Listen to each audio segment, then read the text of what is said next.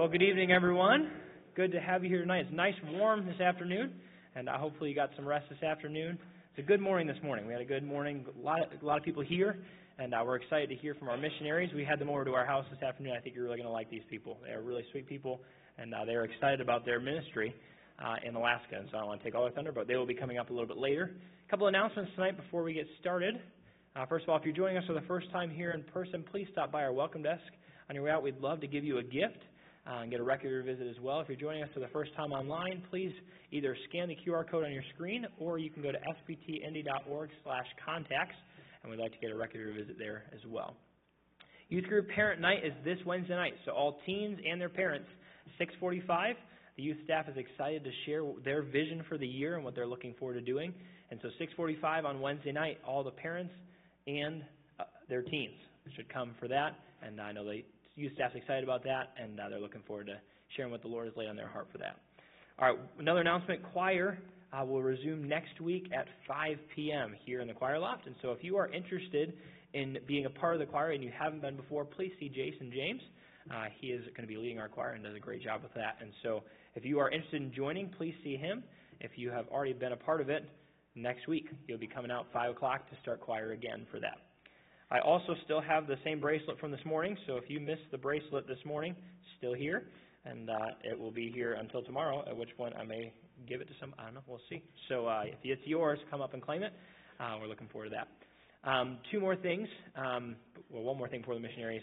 If you weren't here this morning or didn't hear, uh, Paul Sharon passed away yesterday morning, and uh, it wasn't an unexpected thing. Um, I think he was 94, 95, 97. I missed a couple years there, and uh, so 97, and so it wasn't unexpected. Um, but they are planning the funeral for Friday. Um, we will let you know more details. They're going to speak of the funeral home tomorrow, and so once we get all the details nailed down, we'll let you know on that. Looking, just make sure you're paying attention to Facebook and all different sites there. Uh, but the plan is 10 to 11 will be visitation here, and then 11 to noon will be the funeral on Friday. So I know there's some ladies that are working on meals, and we're thankful for that. And so just be aware that that is coming up this week. I think it's going to be pretty full. I think a lot of uh, service members as well, and uh, people from uh, the police department as well are planning to be here. So that'll be a great opportunity for outreach. We're just praying that the Lord um, uses um, Paul Sharon's testimony um, to bring people to Him. So. And our missionaries of the week, Dennis and Diana Hazelwood in Fort Leonard Wood, Missouri, um, they have been praying for a permanent location for their Christian Servicemen Center. And so if you can be praying for that, and then continue praying for Miss Diana as well as she heals up from pneumonia. Um, she was having a rough time uh, this past week, and so just praying that she continues to heal and gain strength so she can continue serving in that ministry there. We'll have the ushers come forward at this time to receive this evening's offering. We'll ask Brother Chuck if he would pray for the offerings and for the Hazelwoods as well. Heavenly Father, Lord, we are thankful to be back in your house this evening and gather together to worship you. I pray that you bless this offering and use it to further the, the, ministry here. Thank you for our missionaries and pray for Dennis and Diana in Missouri that you'll be with them, continue to bless them and meet their needs and uh, give them the finances they need. But again, we pray that you'll bless us as we're here this evening. Allow your Holy Spirit to work in our hearts. In Jesus' name we pray. Amen.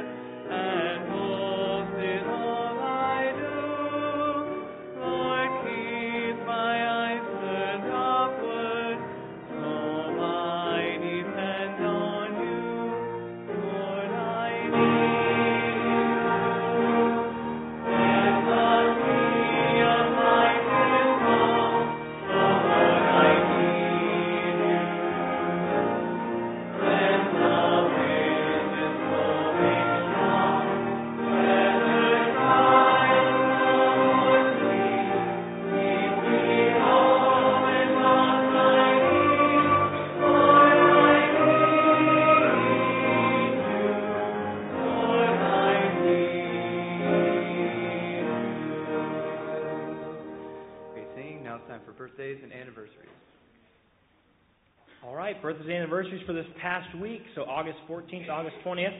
Do we have any birthdays or anniversaries that happened this past week? Are you going to make it easy on me? Oh, Miss Loretta, birthday? What was the date of the birthday? Today. And I've been spending all this time with you today. I haven't said anything. Happy birthday to you. And how long have you known the Lord as your Savior? 39 years.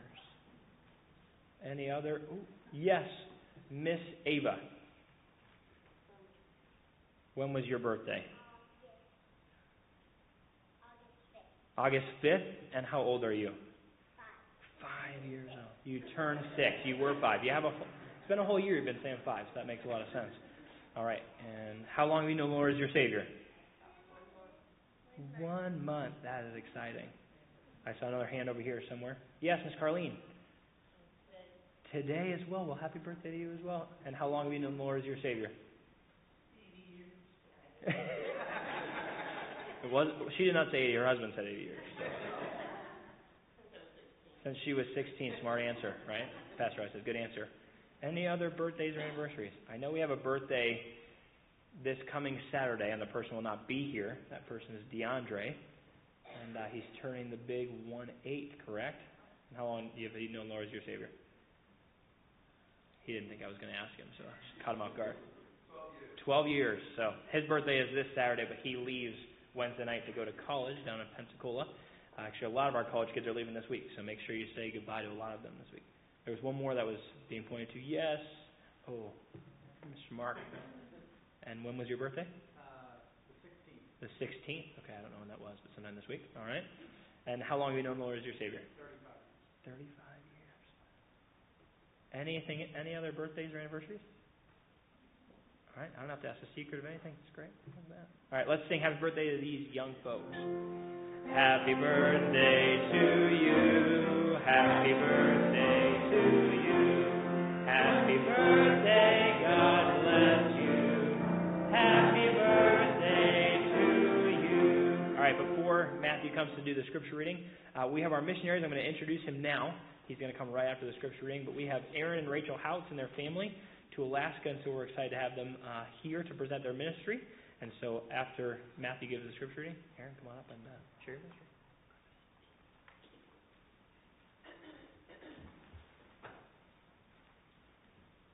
Those of the congregation which are able, please stand for the reading of God's Word. As we are in the book of Joshua, verse, uh, chapter 7, verses 6 through 15. And Joshua rent his clothes and fell to the earth upon his face before the ark of the Lord until the eventide, he and the elders of Israel, and put dust upon their heads. And Joshua said, Alas, O Lord God, wherefore hast thou at all brought this people over Jordan to deliver us into the hand of the Amorites to destroy us? Would to God we had been content and dwelt on the other side Jordan? O Lord, what shall I say when Israel turneth their backs before their enemies? For the Canaanites and all the inhabitants of the land shall hear of it, and shall environ us round, and cut off our name from the earth. And what wilt thou do unto thy great name? And the Lord said unto Joshua, Get thee up, wherefore liest thou thus upon thy face? Israel hath sinned, and they have also transgressed my covenant which I commanded them. For they have even taken of the accursed thing, and have also stolen, and dissembled also, and they have put it even among their own stuff. Therefore the children of Israel could not stand before their enemies, but turned their backs before their enemies, because they were accursed. Neither will I be with you any more, except ye destroy the accursed from among you. Up, sanctify the people, and say, Sanctify yourselves against tomorrow. For thus saith the Lord God of Israel, There is an accursed thing in the midst of thee, O Israel. Thou canst not, thou canst not stand before thine enemies until he take away the accursed thing from among you. In the morning, therefore, ye shall be brought according to your tribes. And it shall be that the tribe which the Lord taketh shall come according to the families thereof, and the family which the Lord shall take shall come by households, and the household which the Lord shall take shall come man by man. And it shall be that he that is taken with the accursed thing shall be burnt with fire, he and all that he hath, because he hath transgressed the covenant of the Lord, and because he hath wrought folly in Israel. May the Lord prosper his word to where he sent it, and may the Lord bless you as you go about your week. You may be seated.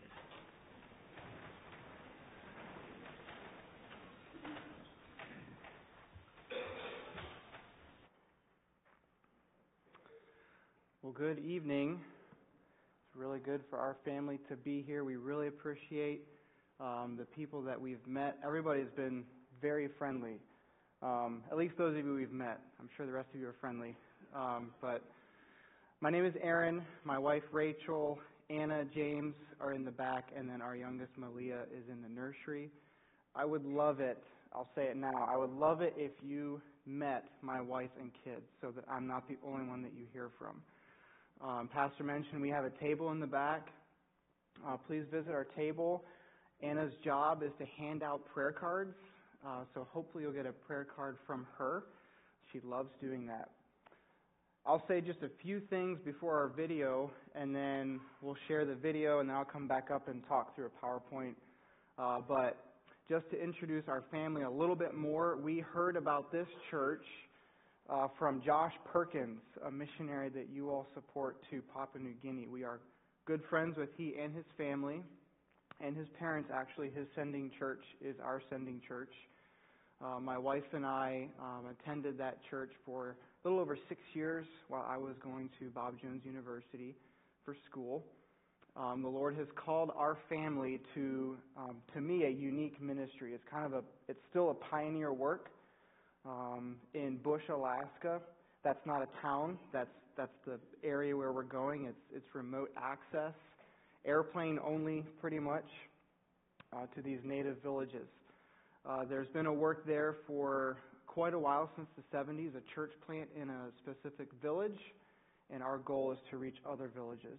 Um, before I say what the video is going to say, I'm going to stop, and I'll let you watch the video, and then I'll come back up and talk us through a PowerPoint of pictures. So if you're ready with the video, we can go ahead. In 2018, my wife and I and our nine month old daughter flew into the Alaskan bush village Iliamna with Mike and Jeanette Clark in their mission plane.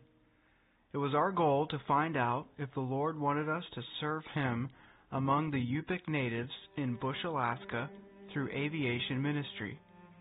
In Iliamna and a few other bush villages, we spent the next six weeks learning how church planting, discipleship, and aviation outreach work in Bush, Alaska. During those six weeks working alongside the Clarks, we saw how the Lord is using their 15 plus years of ministry to build Christ's church in these villages. And we also saw the need for a missionary team to be established there in Iliamna. Hi, we are the Houts family Aaron, Rachel, Anna, James, and Malia. Aaron and I grew up in Christian homes where we were exposed to the gospel and gave our hearts to the Lord at young ages. We both attended the same small church in a farming community in upstate New York, where Aaron's dad is the pastor. Aaron attended Bob Jones University in Greenville, South Carolina, and graduated with a ministry and leadership degree. I graduated from BJU with a degree in music. Partway through Aaron's degree, we were married, and the Lord blessed our home with three children. Since our time in Alaska, the Lord has continued to give us a burden for the people in Iliamna and the surrounding bush communities and we believe He has called us to serve Him in this unique place. In 2021, we joined Baptist Mid Missions, and we are benefiting from their 100 years of missionary experience.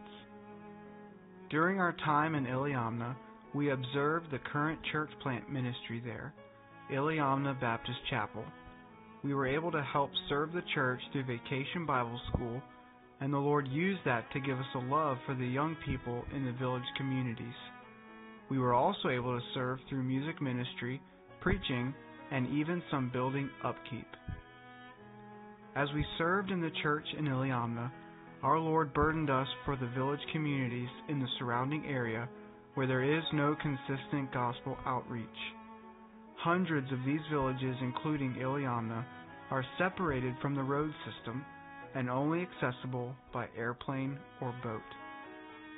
The Yupik people in these villages must hear the gospel of Christ, as many of them are deceived by the Russian Orthodox Church, which has influenced these villages for decades. One of the villages in particular is the village of Levelock. We were able to fly to the village and hold a Sunday morning service with a small group of women and children. The eldest native believer asked Aaron after the service if he was the preacher she had been praying for.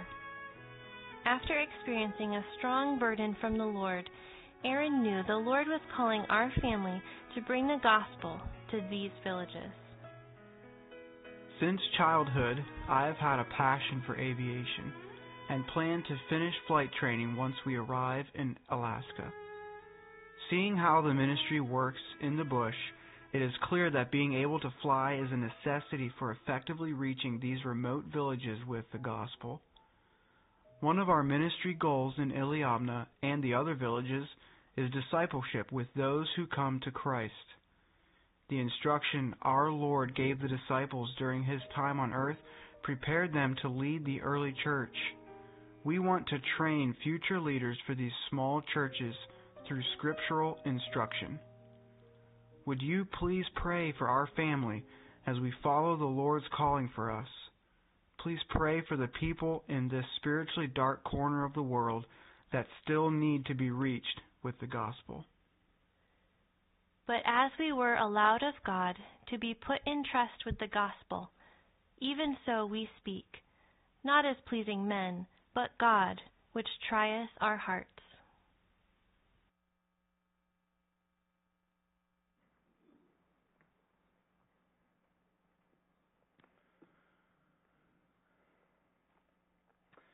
I'm going to try and end a few with a few minutes left for any questions. Uh, we would love to answer any questions you might have after the PowerPoint, but then also tonight after the service, we'll be in the back. Um, I'll mention this now. We have a email sign up that we would love to get your emails. There are several ways to do that. We have a QR code, a handwritten way, and then through our prayer card, you can sign up for our emails. That way, we can uh, send you prayer updates as the Lord leads us along in our PowerPoint, um, I wanted to start with this first picture for two reasons. The first reason is the obvious reason. When you grab our prayer card and look at our family's picture, uh, the kids look a lot different than they do right now. That picture was taken almost two years ago. Uh, so I wanted to give you an updated version of our family, not so much so you can see what my wife and I look like two years later, but so you can see what our kids look like two years later. Um, our youngest, Malia, has obviously changed a lot. So if you look for the girl that's on the screen, you'll find her, but you won't find the girl on the prayer card. Uh, so this is an updated picture of our family in Iliamna in front of the mission plane. Second reason we start with this picture is my wife and I, like most Christian parents, believe that our primary ministry is our children. We are with them more than any other person. The Lord has given us our children to raise them, uh, to under shepherd them in the ways of the Lord, to teach them diligently the things of the Lord. Uh, so we just, we really are burdened for them, um, as, as any Christian parent would be. So this is our family. This next picture, just to give you an idea, I know most of you already know this, of where Alaska is. Uh, it's farther north than most of Canada. This picture isn't super accurate. It's a picture of a flattened globe, essentially. It doesn't account for the curvature of the Earth, but that red dot there, and you'll see a red pin on the map on our, on our presentation table, that's approximately where we will be, Iliamna.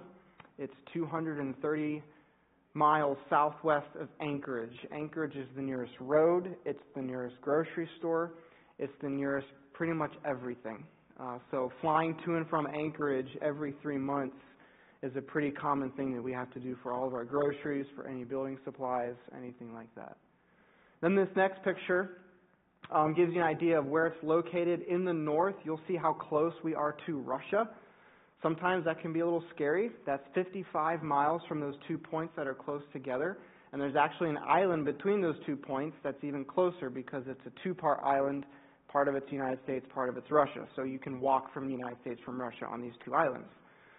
Um, as you know, Alaska was purchased from Russia by the United States.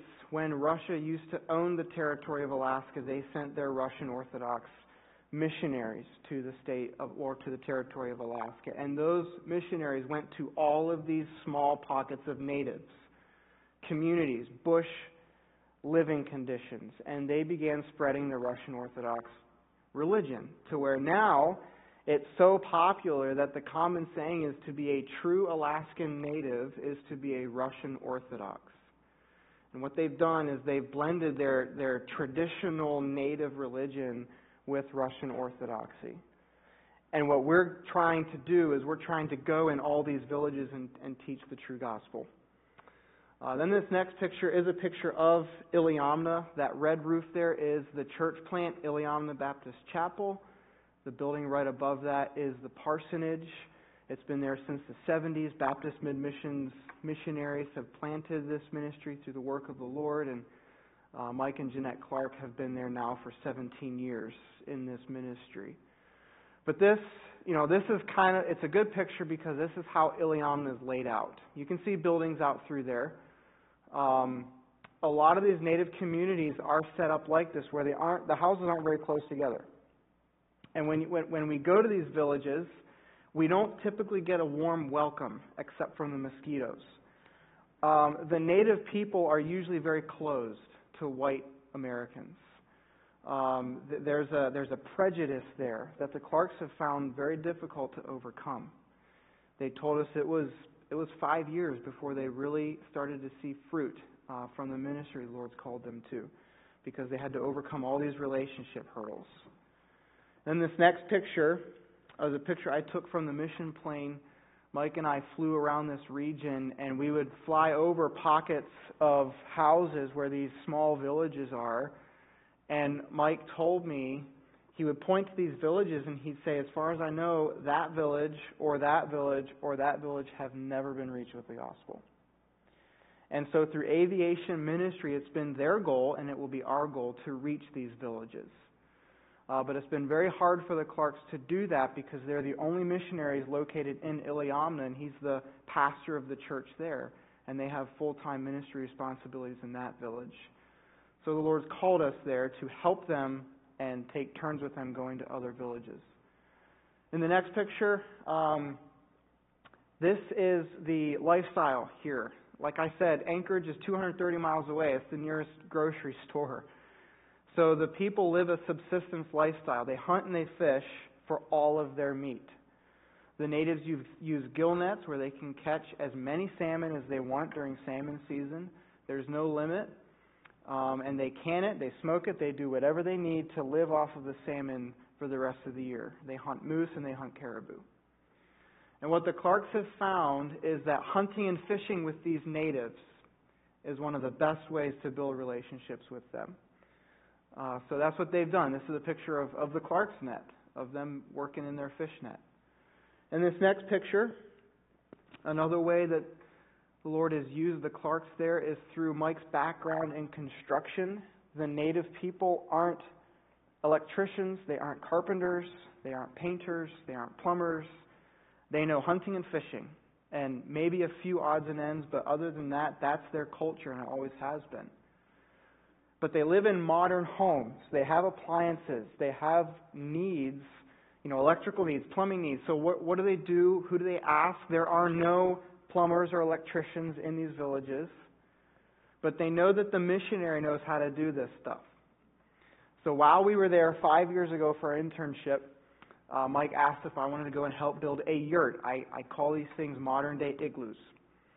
Um, they knew Mike was a construction guy and they were building a yurt, so they asked him to come and help. And I went with them and I got to see Mike build relationships with people just because of his background in construction. Uh, the video mentioned my wife went to school for music. She she went to school to learn to teach stringed instruments. And the native children love music. They love learning music, but there are no music teachers. And she was able to give a piano lesson while we were there. So we've seen how the Lord has crafted our family uh, for this ministry to be able to be used to build relationships with, this, with these people. Then this next picture is my second favorite picture. Obviously, the first picture is my favorite. Uh, this is Lock. You heard about this in the video. Uh, if you can squint and see that large building in the middle, go just a little bit to the right, you'll see a square of trees. You probably won't be able to see this, but at the top of that square of trees, hidden in the spruce trees, is a roof. And that roof is a church building. There's a quarter of an acre there owned by Baptist Mid Missions. There's a church building and a parsonage. The next picture is the church parsonage. This ministry has been vacant for over 20 years. So, what the Clarks have done for the past 17 years is once or maybe twice a year, they go to a handful of villages and they preach one sermon. Mike preaches one sermon Sunday morning and they may have a couple days of a VBS or a basketball camp, but then they have to return to Iliamna for their ministry there. So our last Sunday there, we flew to Levelock. He radioed ahead to the to one of the believers there, and he said, "We're having a Sunday morning services, and I'm bringing an intern." The next picture is the auditorium, which is kept up a little bit more because they use it a couple times a year. So I preached to three Alaskan Yupik natives ladies, uh, believing Christian ladies, and Mike the missionary. And afterwards, Patricia, who is the oldest native believer, came up to me. She shook my hand and she asked me if I was the preacher she had been praying for for over 20 years. Because she had been saved under the ministry of the previous missionary. And at that point, I saw the need. The Clarks had seen the need for years. But that's when the Lord really began to open my eyes to the need of this area. And that's when I really felt the Lord calling us here. And then this next picture is the Iliamna air taxi. I know it's a little bit blurry. I was, I still am not a very good photographer. Um, the air taxi is the backbone of travel in remote southwest Alaska. They deliver mail, food, groceries, small building materials, and people to a lot of these small native communities. They use aircraft large enough to carry freight, but small enough to land on the small gravel runways. And Mike has had to keep his airplane outdoors because there's been no room for him to keep it inside. So he shared with me that while we were there five years ago, they were praying about buying their own piece of property. And the next picture shows the Baptist Mid Mission hangar. He sent me this picture a couple years ago through supporting churches and work teams. They were able to purchase this and build it. The next picture shows the inside. That's the Piper Cherokee in the front, and two planes that he's actually able to rent space to people who need to keep their aircraft indoors. It's another tool that the Lord has given us to use as ministry here. He has his mechanics permit. He works on aircraft. I'm hoping to have a small appliance repair shop in the hangar to work on appliances for Native people. Um, but this is a tool the Lord's given us. And this next picture is, again, like I mentioned, the church building. Um, Christ promised to build his church. That's his work.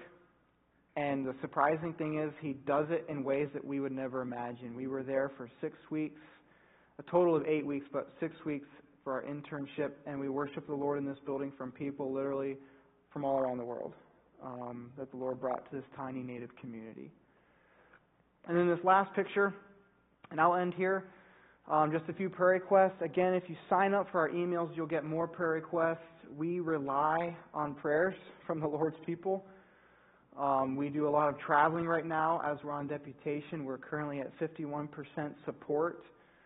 Um, I won't read down through all of those, but I will go to number four. We've had a prayer goal since before deputation that the Lord would have us at full support to where we could move to Iliamna next summer pray for mid 24.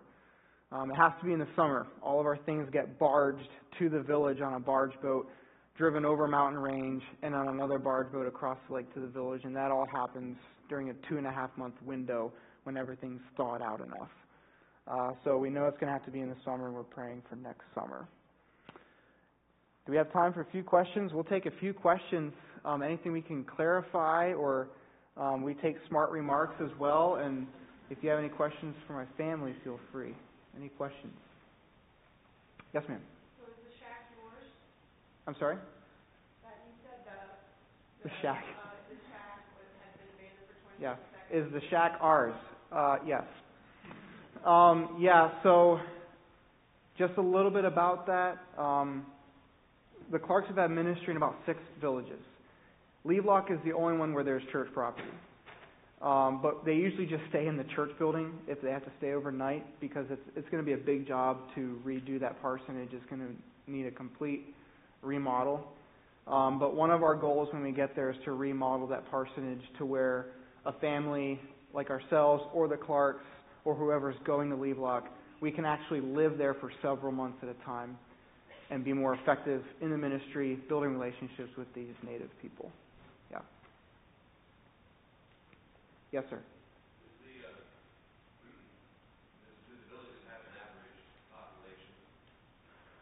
The average population of the village is, I don't know. Iliamna is a community of 300. Lock is 50. New Stuyahok is 600, and everything in between. Um, so there's not really a, there's not really an average, but there's a pretty 600 is probably going to be the max in those villages. And Iliamna is actually one community with two villages. Newhalen and Iliamna together is 300.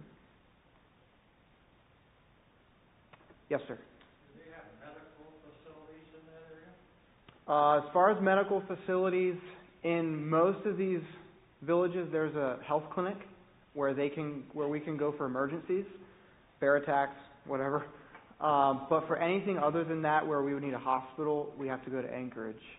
Um, childbirth, the state actually requires everybody to, to go to a hospital like Anchorage a month before the due date. So everybody, we, we can't give birth. My wife can't give birth in Iliamna. Um, but other than that, we do have the health clinic for emergencies. Yes, sir. Um, is, is the electricity provided by generators? Yes. Diesel generators. So the gasoline or the diesel has to be brought in by airplane? The diesel's brought in on barrels by barge boat. It comes in on a boat. Yeah. And all of our electricity comes from diesel generators. Most of the villages run on diesel generators. But aviation gas, car gas, it all comes in on barge. Yes, sir.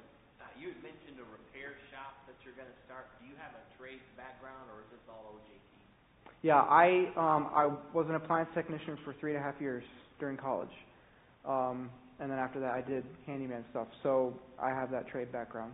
There are no hand, there are no um, appliance repair people in Iliamna, and when an appliance goes bad, they take it to the dump and throw it in a big heap of appliances. So my first task is going to be rooting through a pile of appliances to refurbish a bunch and then hopefully repair some for the natives. Take one more question. Yes, ma'am. Does Parks, does the Parks raise children in the area and are there schools or how does all that work? Yeah, the Clarks raised five kids in um, Iliamna. Their oldest, I think, was 13 when they got there. And they started homeschooling and found it really hard to be involved in the lives of the natives, so they put their kids in the public school that that services both villages and the public school is a very dark environment in these villages. Almost every home is, you know, alcoholics, a lot of abuse. So they were starting to see some negative things come in their home, and they, I don't even think it was a full semester they pulled their kids out and finished homeschooling. We've already started homeschooling both my wife and I were homeschooled. That's going to be our plan, is to homeschool. Okay. Thank you so much for your time. Again, please visit our table. Uh, we'd love to get your email and any more questions that you would have. Thank you.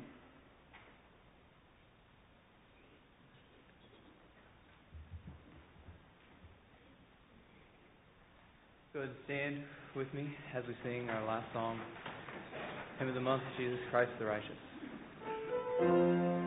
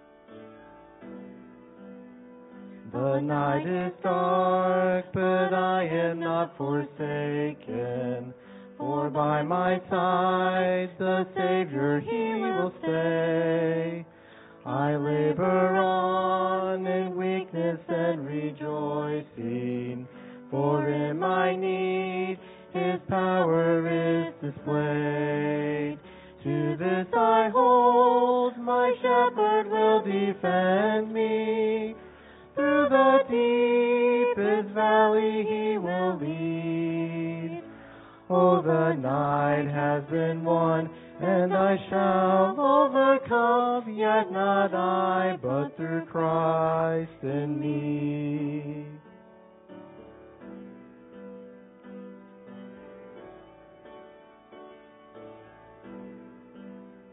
No fate I dread, I know I am forgiven.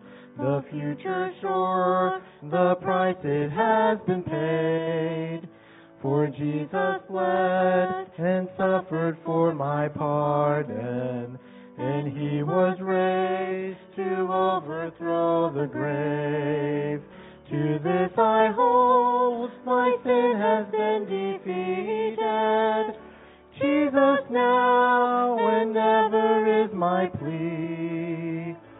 Oh, the chains are released. I can sing, I am free, yet not I, but through Christ in me.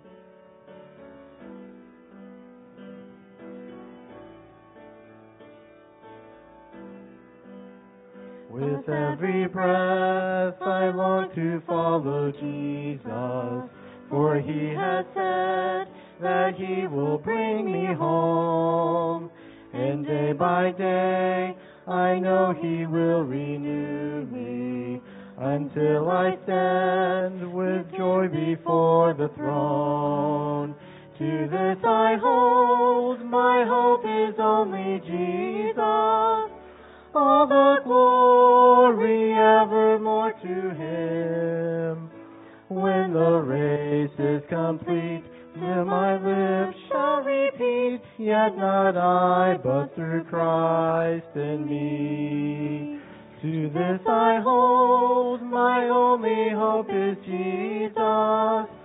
All the glory evermore to him.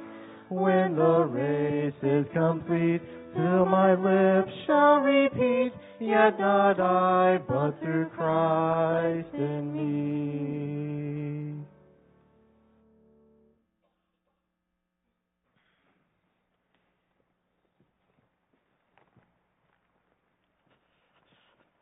All right, well, good evening. We'll be in Isaiah 46 this evening, Isaiah chapter number 46. Thankful to be here. I do count it a privilege to preach tonight. Thank you, Pastor Brett, for asking me to preach, and looking forward to it. And uh, tonight, um, it's interesting how the Lord works. This uh, passage was, uh, Lord quickly put it on my mind after Pastor Brett had asked me to preach. And it's interesting to see how this will dovetail with this morning's message. And this is a chapter that um, a dear friend of mine, uh, somebody I, I look up to, uh, gave to me uh, after Caleb had died.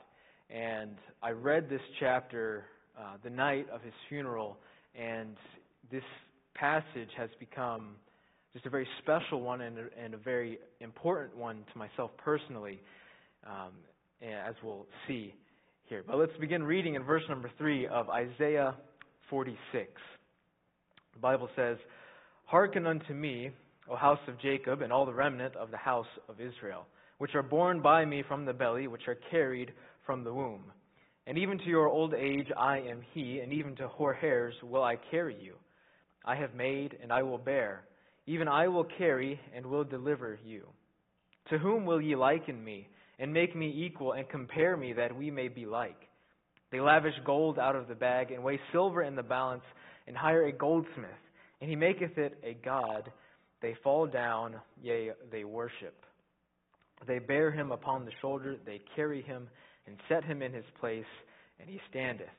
From his place shall he not remove, yea, one shall cry unto him, yet can he not answer, nor save him out of his trouble.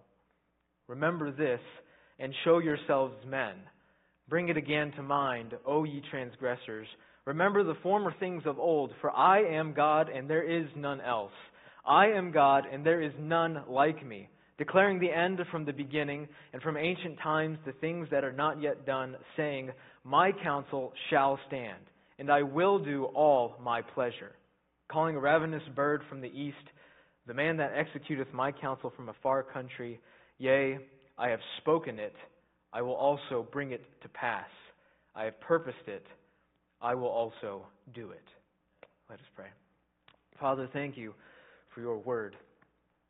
Thank you that you are in control of all things, Lord, that you are sovereign, that you are our Savior.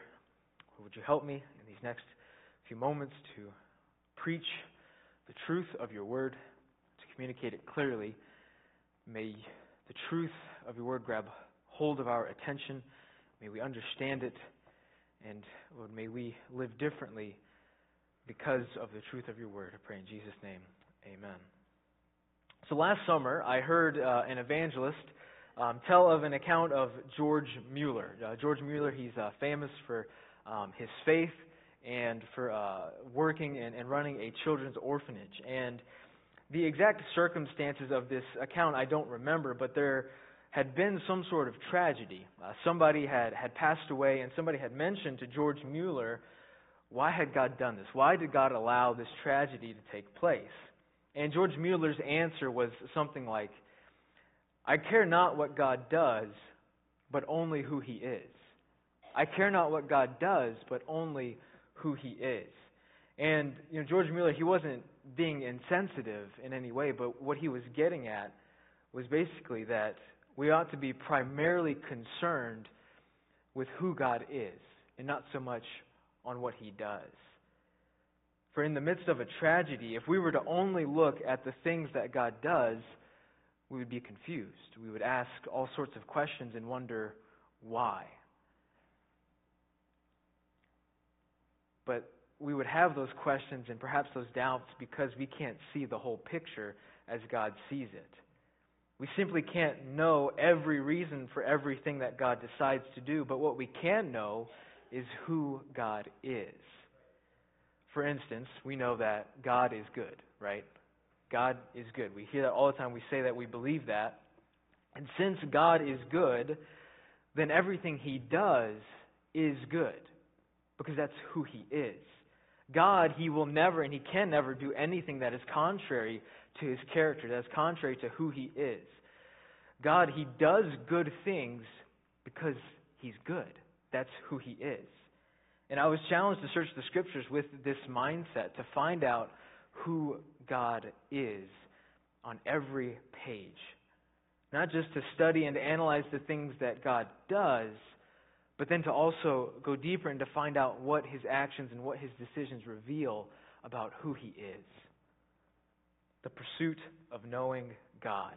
That ought to be our highest pursuit, as it was for the Apostle Paul when he said in Philippians 3 Yea, doubtless, and I count all things but loss for the excellency of the knowledge of Christ Jesus my Lord. And he goes on, that I may know him, the power of his resurrection being made conformable unto his death.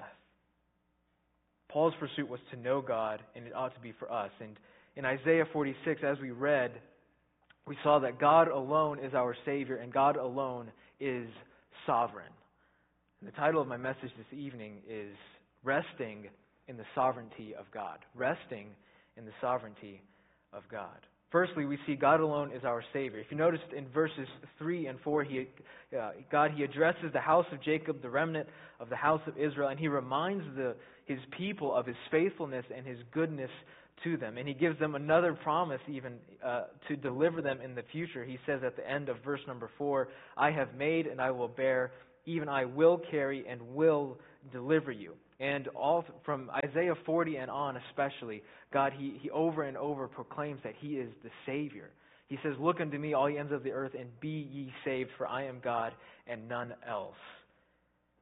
And then in verse number 5, God, He makes a statement or a question that He's been repeating in the previous chapters. He says, To whom will ye liken me and make me equal and compare me that we may be like?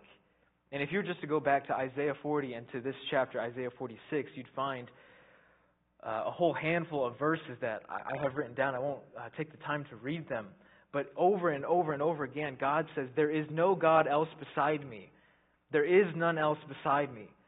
Uh, Isaiah 45:22 Look unto me and be ye saved, all the ends of the earth, for I am God and there is none else. Over and over again, God says, There is none like me.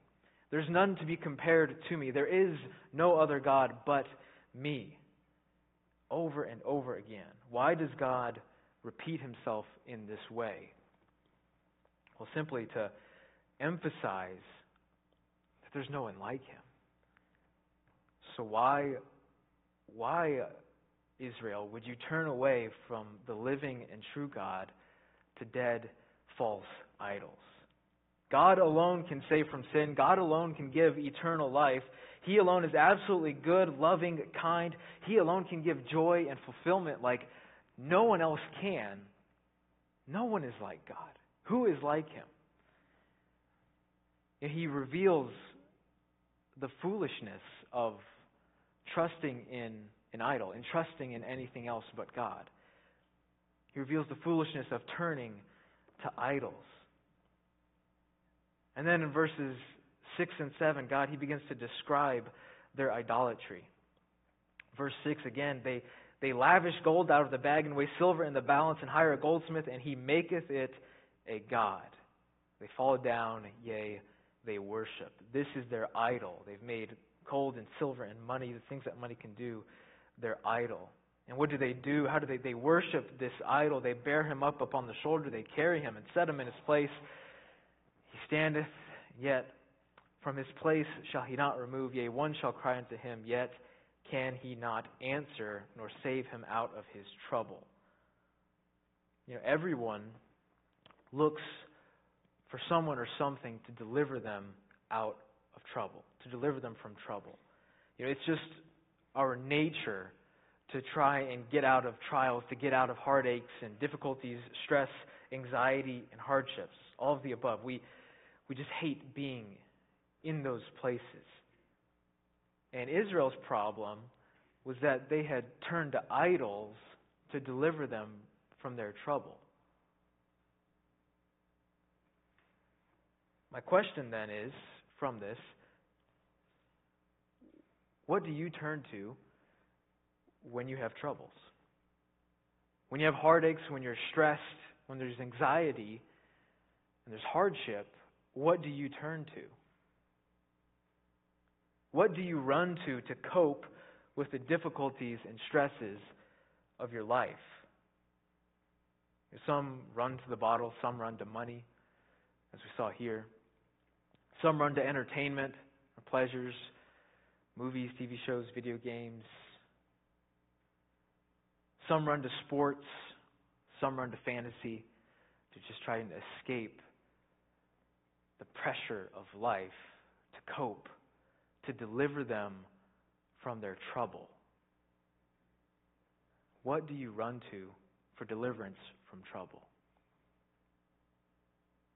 And thinking of this, you know, we, we honor God and you know, we speak highly of Him with our words.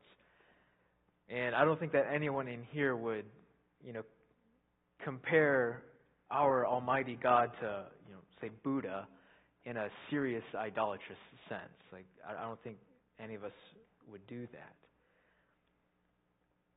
And but what I fear is that you know, with our actions, we compare God to idols. God said, To whom will ye liken me and make me equal and compare me that we may be like?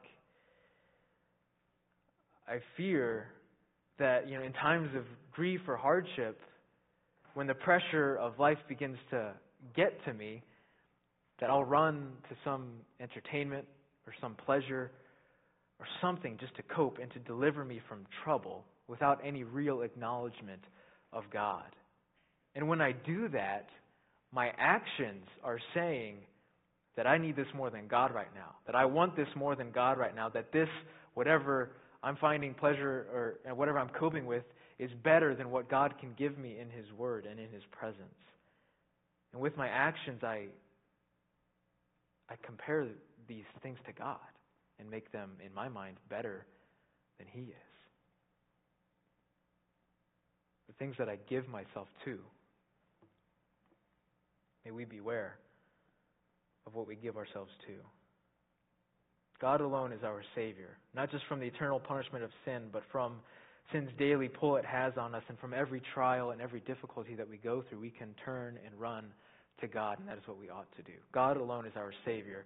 But secondly, this evening, God alone is sovereign. God alone is sovereign. And now, I feel I need to make a preliminary statement when I say that word, sovereign. Um, you know, my goal is not to try and understand and explain completely the sovereignty of God and man's free will. You know, that's a discussion for the ages that will always be discussed and that won't be solved tonight. My goal is not to go there, and my goal is not to cause any sort of confusion, but rather to simply look at what the Bible says about God's sovereignty and make application to how we are to live because He is sovereign. And there are three aspects that we see here about God's sovereignty. Firstly, that God is in control of what I can't control. God is in control of what I can't control. And he states this so boldly and powerfully in verses 9 and on. Remember the former things of old, for I am God and there is none else. I am God and there is none like me, declaring the end from the beginning and from ancient times the things that are not yet done, saying, My counsel shall stand. I will do all my pleasure. God is in control. And it, it's so clear from these verses. And I don't understand how that all works, but what I do know is that He's in control. And that's the important thing, that we know that He is in control. Uh, back in May, um, so just three months ago now, um, there was a super typhoon headed towards Guam. And my parents and my little sister, they live in Guam, missionaries there. And, you know, I was keeping up with the news and following, you know, uh, what was going on with this super typhoon, and it was heading straight for Guam, straight for my family. And to be honest, I was afraid. There's a lot of fears that came up from that because a typhoon is definitely out of my control.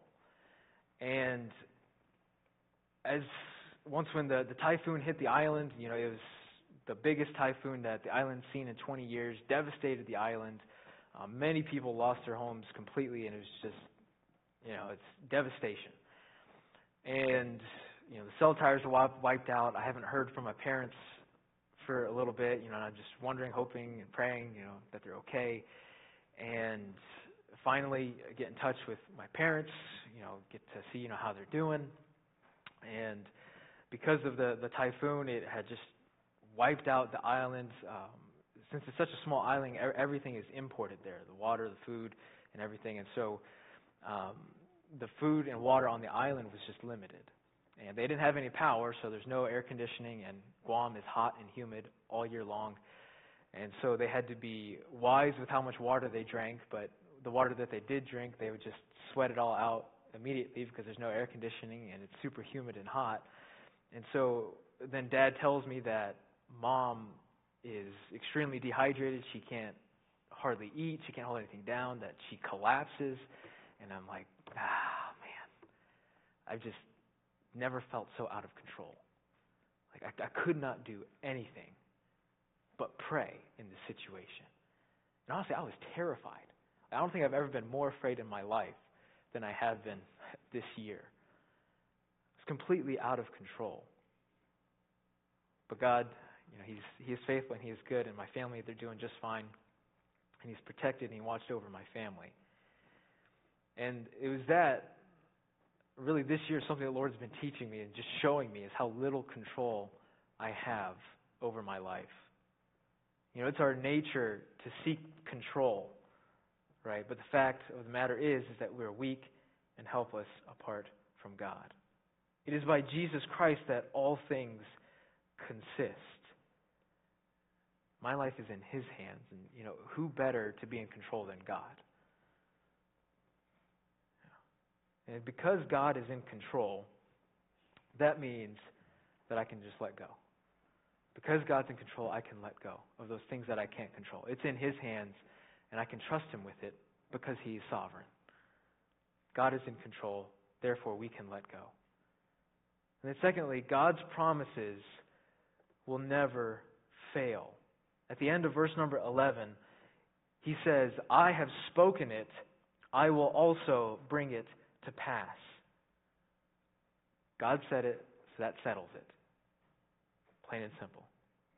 Because He is sovereign, because He has supreme and absolute authority over all things, what He says goes, and nothing can challenge His authority, nothing can challenge His sovereignty or change the fact that He is sovereign. He said, Let there be light, and there was light.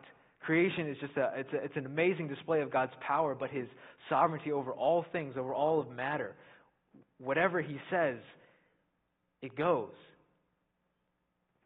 So therefore, because God, He is sovereign and His promises will never fail, therefore, I don't have to worry. I don't have to worry about the future.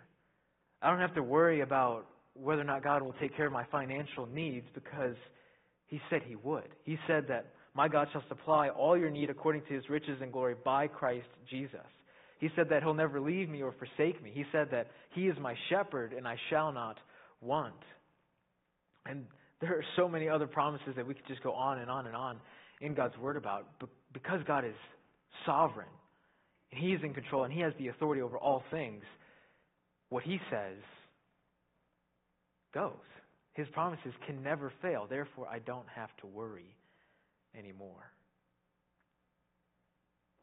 Thirdly, God's plans cannot be stopped. At the end of verse 11, I have purposed it, I will also do it. No matter what happens, what God has declared will come to pass, will come to pass, and nothing can stop that. God has said that every knee shall bow and every tongue confess that Jesus Christ is Lord, and nothing will stop that from happening. Christ will return one day and conquer and vanquish his enemies, and nothing can stop that.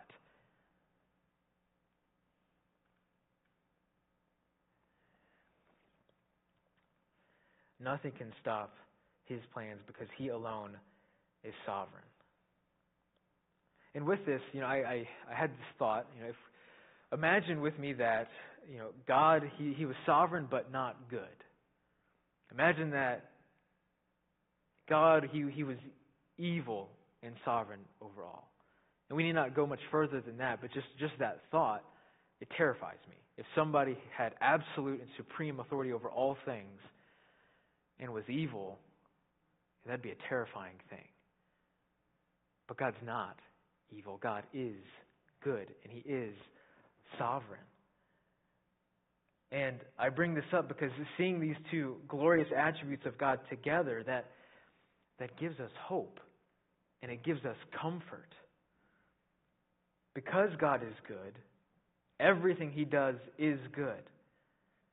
And because he is sovereign, he can do all that he wishes to do. And all that he wishes to do will be good because God is good. You know, therefore, I can eagerly await the future. Therefore, I have hope. I can look forward with eagerness and hope with, to what God has planned for us. Psalm 18:30 As for God, his way is perfect. So why then would you and I ever resist his plan for my life. You know, it'd be crazy and foolish of me to go against God's plan for me because he's good and he's sovereign. So his plans for me are beyond what I could ever think. They're greater than I could ever imagine. This gives me hope. I have hope that God will continue to use the death of my brother to bring lost souls to Jesus Christ. That he will continue to use Caleb's life and testimony to encourage Christians towards Christ.